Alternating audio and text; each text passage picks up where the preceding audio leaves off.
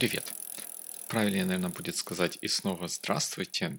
Непростительно затянулась пауза в нашем подкасте. Оказывается, что такой вот соло-подкаст, когда я сам разговариваю с вами, записывать и готовить его как-то сложнее, чем когда мы просто общаемся с кем-то, например, с Вячеславом в боевик или в режиме диалога. Кажется, что здесь, поскольку я делаю что-то один и есть время на подготовку, нужно глубже разбираться в вопросах, нужно находить какие-то дополнительные данные, дополнительную информацию и по, по тем темам, которые я себе придумал, о которых хотелось бы поговорить, как-то я вот все время чувствовал, что не хватает чего-то. Но в то же время я чувствовал давление э, от того, что уже, наверное, больше двух месяцев не выходили новые выпуски, и сегодня давление от невыхода новых выпусков превысило давление от того, что кажется, что не хватает деталей и материалов для того, чтобы говорить на какие-то темы, я решил поговорить на тему, которая достаточно простая, в которой я уже сейчас чувствую, что я знаю или имею достаточно информации э, для того, чтобы а, рассказать свою мысль. Несмотря на то, что она начнется со страйпа и приема платежей, более глубокая мысль, которой я хотел бы вами поделиться, это про то, как работает система и как то, что написано где-нибудь в инструкции или в описании того, как она работает, может существенно отличаться от правды, потому что принципы или силы, которые действуют внутри системы, направлены на то, чтобы не следовать этим правилам, а приводят к тому, что система работает так, как она работает. Итак, платежи и Stripe. Вы, может, не знаете, точнее, наверняка не знаете, что мы в Rollup для приема платежей используем Stripe. Мы продаем подписки месячные, годовые для пользователей, которые хотят запускать приложения на разных э, компьютерах без установки их к себе на устройство. Stripe замечательная система, наверное, у них один из лучших API, лучшая система API, который, с которой мне приходилось работать, очень хорошая документация в процессе работы с API, когда возникают какие-то ошибки, они очень информативны и позволяют очень быстро решать возникающие проблемы. Stripe позволяет очень просто реализовать прием платежей через карточки, они имеют поддержку подписок, и не в последнюю очередь мы выбрали именно их, когда переходили с PayPal на что-то более удобное для нас и для пользователей. Мы принимаем платежи через Stripe, у них есть небольшая комиссия, 29 центов плюс 3%, если я не ошибаюсь. Ну, как-то так, не очень, не очень много за каждый платеж. Замечательно все работает до того прекрасного или не очень прекрасного момента, когда вам первый раз приходит письмо, что какой-то из пользователей, который платил нам э, через Stripe, инициировал диспут по той транзакции, которую была выполнена от нашего имени. В нашем случае пользователи пишут, что либо мы их зачарджили после того, как они уже заканцелили подписку, что, по-моему, в 100% случаев, когда такое было, было неправда. И либо, что они не авторизировали этот платеж, и это то, что называется fraudulent, fraudulent payment. Дальше начинается интересная история борьбы с вот этим вот самым диспутом.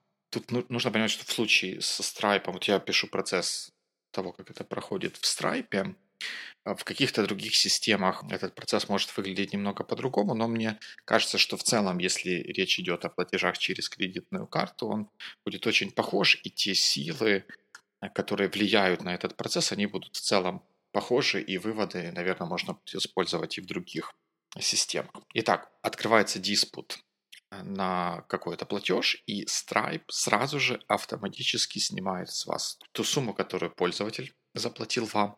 Плюс они снимают 15 долларов за сам факт диспута и обслуживания вот этого события и предлагают вам заполнить какую-то дополнительную информацию для банка, который выдал эту карту и который и обслуживает этот диспут со стороны пользователя для того, чтобы он мог решить, насколько этот диспут правильный, насколько вот то, о чем говорит пользователь, правда, и насколько правильно вы сняли с пользователя те деньги, которые вы с него сняли. Но при этом деньги у вас уже забрали, плюс забрали дополнительные деньги. Это очень важный момент, потому что в нашем случае, когда подписка стоит 7 долларов в месяц, а пользователь инициирует диспут, с нас забирают эти 7 долларов, то есть мы как бы возвращаемся в ноль, и плюс нас набирают еще 15 долларов. Это еще 2 месяца пользователя. То есть мы уходим на минус 2 месяца по деньгам в случае, если пользователь инициирует вот такую вот операцию. Достаточно неприятная, как вы сами понимаете,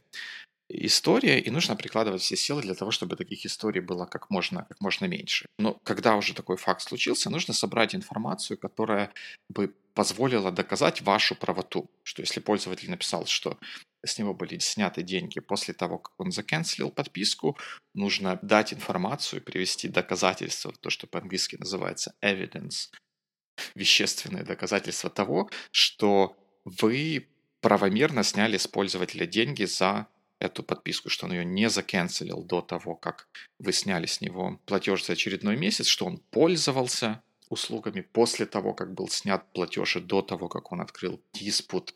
В случае Stripe информация, которую можно передать банку для рассмотрения, она включает в себя коммуникацию с пользователем, если таковая была, доступную информацию о пользователе, чтобы можно было идентифицировать или убедиться в том, что именно этот пользователь сделал транзакцию. В случае он говорит, что я не я, хата не моя, я вообще не знаю, карточку украли, я был без сознания, когда это все происходило.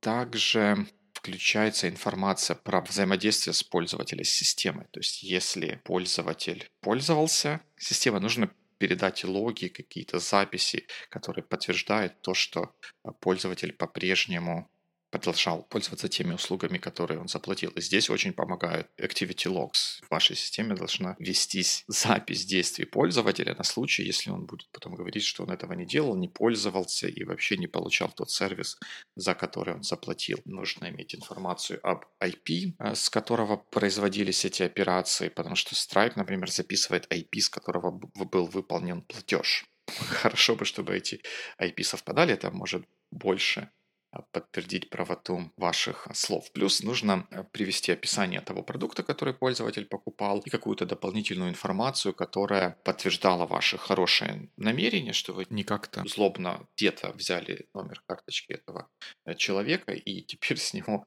просто, когда вам захочется, снимаете деньги. И первый раз, когда с нами случилась такая беда, я достаточно долго собирал информацию, выверял слова, которые я писал вот том evidence, который передавался обратно в банк. И оказалось, что первый наш диспут мы проиграли. Потом мы проиграли второй диспут, третий мы выиграли, и потом было еще какое-то количество диспутов. Вот я сейчас смотрю на наши записи, 12 штук всего за много-много лет было, что, наверное, не так много, но, тем не менее, достаточное количество, чтобы делать какие-то выводы. И оказывается, что из этих всех 12 диспутов мы выиграли только один. Причем там были случаи, в которых мы были на 100% правы, когда пользователь пишет, что мы сняли с него деньги после того, как он заканцелил подписку, а на самом деле он еще потом две недели после того, как мы сняли с него подписку за очередной месяц, продолжал пользоваться системной, а потом решил почему-то забрать свои деньги обратно, хотя он получил услугу. И мы выиграли, еще раз, только один из 12 таких диспутов. И вот почему так получается, есть квинтэссенция того, о чем мне э, хочется сегодня рассказать. Но прежде чем перейти к этому, у вас наверняка возникает вопрос, а как же так получается? Как, как так? Пользователь взял и обратно забрал свои деньги через банк. Оказывается, есть такая процедура, которая называется chargeback, которая гарантируется или которая обслуживается а, платежными системами по Visa и MasterCard. И медиаторами этой процедуры являются банки, выпускающие карточки. Когда пользователь пользователь, ну, человек, у которого есть карточка, который есть что-то купил, может прийти в банк и сказать, я этого не делал, я не авторизировал эту операцию. И банк и платежная система, безусловно, возвращают ему эти деньги сразу же. И начинается вот этот вот процесс разбирательства, вот этого вот диспута, который мы со своей стороны видим в страйпе. Но ключевой момент этого того, что у пользователя всегда есть возможность сделать chargeback на любую операцию, которую выполнил по своей карточке. И по умолчанию эта процедура выполняется так, что пользователю сразу возвращаются те деньги, которые он в этой операции потратил, и потом решается, насколько правильно или неправильно ему эти деньги вернули, и, может быть, в него эти деньги обратно собирают. С точки зрения пользователя кредитной карточки, это совершенно замечательная ситуация, потому что если так получилось, что у тебя украли карточку, либо каким-то образом э, украли данные кредитки, начали на нее что-то покупать, то очень приятно знать, что ты можешь пойти в банк и сказать, я этого не делал, и получить все назад. Это действительно так работает. У меня была ситуация, когда я жил в Штатах. Не украли карточку, но, наверное, как-то дубликат где-то как-то сделали и начали приходить какие-то непонятные платежи. Банк, кстати, сам это заметил, а мне написал о том, что они подозрительные. Я сразу же написал, что это не мое, и они мне сразу вернули эти деньги, перевыпустили карточку. Ну, вот эти вот все, все хорошие вещи для меня, как для пользователя, произошли. С такой точки зрения это очень правильный механизм, который должен предотвращать такое вот fraudulent использование э, таких вот платежных, платежных инструментов. Проблема же, однако, в том, что есть разновидность этих вот чарджбеков, которые в Википедии даже почему-то называются friendly fraud. Прямолинейный фрод – это когда тот, кто продает или тот, кто берет деньги через карточку, он берет их с карточки как бы неправомерно, когда пользователь не авторизировал покупку или передачу денег какому-то лицу, а это лицо тем не менее, каким-то образом ухитряется эти деньги себя получить. Friendly fraud – это наоборот, когда покупатель, купив товар, получив его, получив услугу, потом говорит, не, я ничего не получал, я за это не платил, я не знаю вообще, откуда взялся этот платеж, верните назад мне мои деньги. И это вот то, по крайней мере, с чем мы чаще всего сталкивались э, вот в этих вот диспутах в страйпе. У нас не было ни одного случая, когда мы бы целенаправленно взяли с пользователя денег, когда этого не нужно было делать. И тут возникает вопрос, как, как же так, что мы в каждом случае предоставляли доказательства того, что мы правильно взяли с пользователя деньги, а тем не менее выиграли всего лишь один из 12 диспутов, которые на нас свалились.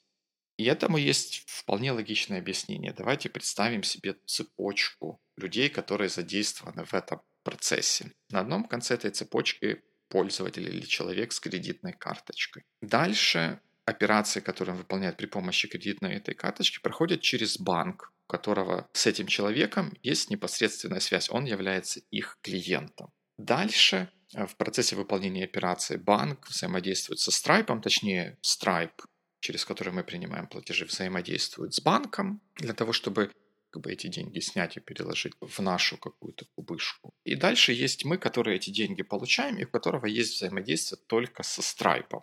Мы знаем пользователя, имя пользователя, если он потрудился его ввести, знаем его какой-то email адрес, знаем его IP, но мы на самом деле в точности не знаем, что это именно тот, тот человек. То есть у нас такая вот несколько нечеткая, неточная связь с человеком, с которым мы взаимодействуем. У нас совсем нет никакой связи с тем банком, через который происходит платеж. у нас есть какая-то связь только со Stripe, который тоже представляет собой достаточно большую корпорацию, и там, хотя в ней есть какие-то в ней наверняка есть какие-то живые люди, которые решают проблемы разные, но при этом легко себе представить, что в такой большой корпорации не так уж много интереса решать какую-то отдельно взятую маленькую проблему какого-то отдельного, одного из десятков, а то есть сотен, а может быть даже миллионов а, их клиентов. И получается, хотя процесс построен и описан правильно, что собираются доказательства, и потом банк или платежная система, ну,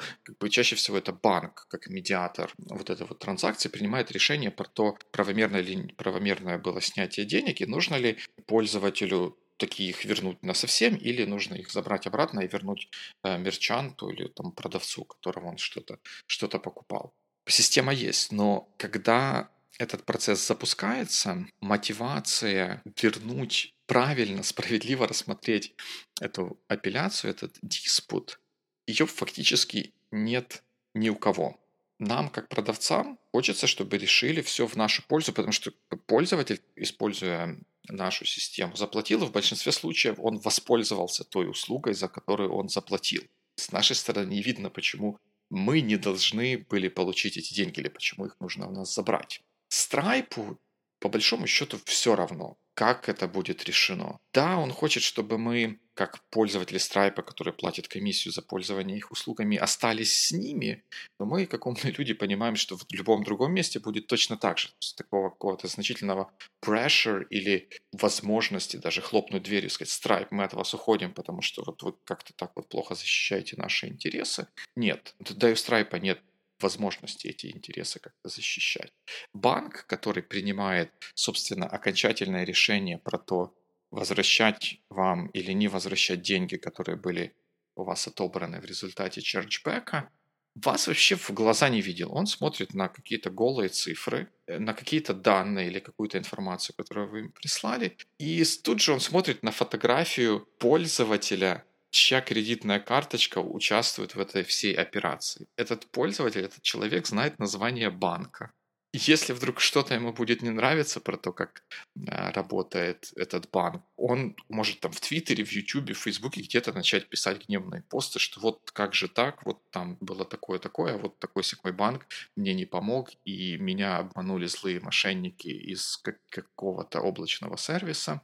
Банк хочет сохранить хорошие отношения со своим клиентом у него нет отношения с нами, у него нет, по большому счету, отношений со Stripe, и у него есть мотивация сохранить хорошие отношения с клиентом. Для того, чтобы сохранить хорошие отношения с клиентом в данной конкретной операции, нужно клиенту вернуть деньги и сделать так, чтобы он остался доволен чтобы он остался доволен, нужно вернуть ему вот эти вот самые деньги. Получается, во всех частях этой цепочки, кроме вот последнего правого края, где мы сидим, мотивации справедливо рассмотреть диспут и вернуть деньги мерчанту, продавцу, за оказанную услугу практически нет. Всем либо все равно, как страйпу, либо хочется сохранить хорошие отношения там, где есть какой-то более тесный контакт, как вот у банка со своим клиентом. И вот это как раз есть квинтэссенция того, что я хотел сегодня рассказать. Это, наверное, один из примеров. Я не буду брать на себя смело сейчас привести еще какой-то пример, но,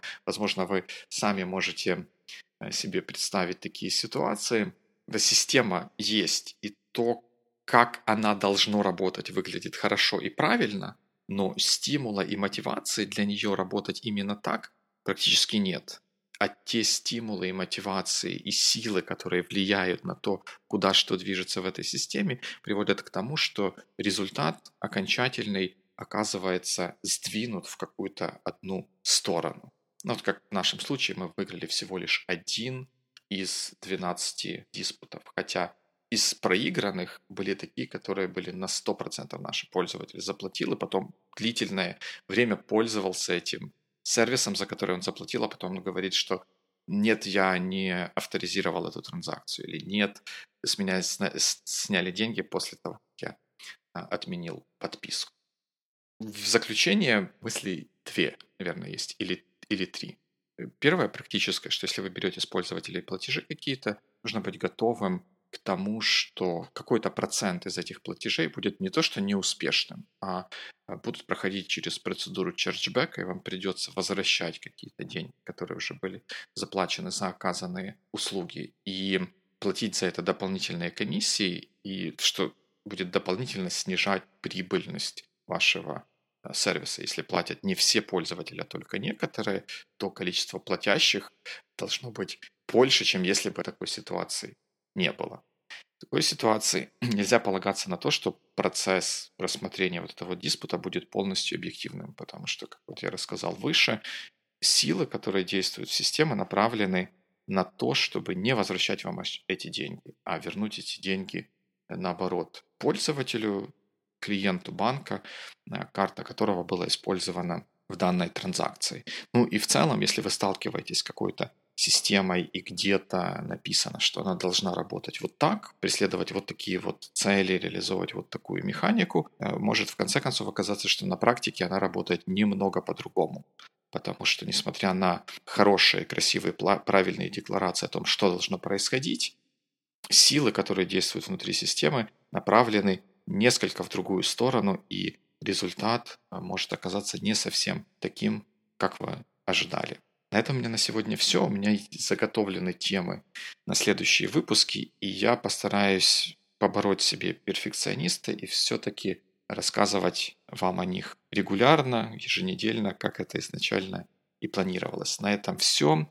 А, буду рад услышать ваше мнение, вопросы, замечания, комментарии, предложения. Меня можно найти в Твиттере at Дималенко. Подкасты, этот подкаст и другие подкасты можно найти на Sonar One. До новых встреч в эфире.